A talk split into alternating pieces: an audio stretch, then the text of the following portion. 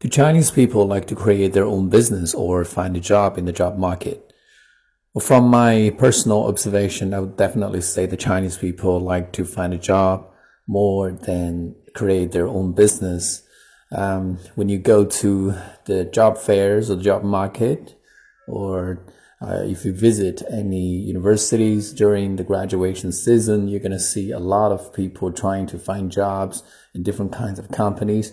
Uh, I think it's not a bad idea because after all, if you create your own business, you're gonna have to face a lot of risks, and um, also you need to get the incipient money, and uh, that that's uh, a kind of uh, investment that not a lot of people can actually afford.